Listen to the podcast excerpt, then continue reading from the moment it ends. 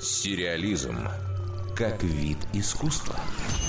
Ребуту «Сумеречной зоны» быть. Об этом теперь объявлено официально. Месяц назад этот проект уже анонсировали. Однако в киноиндустрии все течет и все меняется, так что все ждали подтверждения. Ведь даже самые удачные идеи не всегда доживают до счастливого момента заключения сделок и запуска в производство. Самые известные и классические эпизоды «Сумеречной зоны» выходили с конца 50-х до середины 60-х. Тогда истории о роботах, инопланетянах и монстрах еще были черно-белыми. Знаменитую антологию возрождали дважды – во второй половине 80-х и в начале нулевых. Помимо того, в 83-м был выпущен полнометражный фильм. Он состоял из четырех новелл, одну из которых снял Стивен Спилберг. «Сумеречную зону» хотели в очередной раз перезапустить еще пять лет назад, но как-то не сложилось.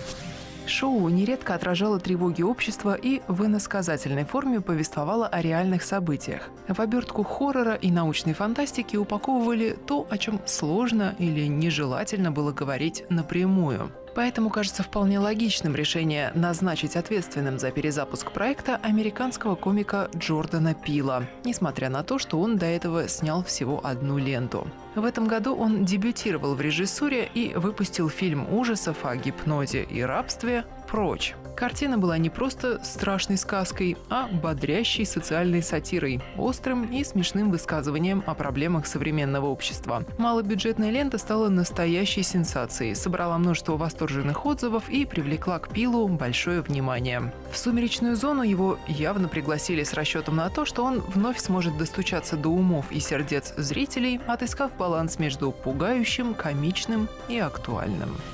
В возрождении шоу Джордану Пилу будет помогать сценарист и продюсер Саймон Кинберг. Его, видимо, позвали в качестве человека, который знает толк в зрелищном кино. Ранее Кинберг работал над сюжетами нескольких фильмов о людях X, а также приложил руку к сценарию картины Гая Ричи «Шерлок Холмс». Дарья Никитина, Радио России «Культура». Сериализм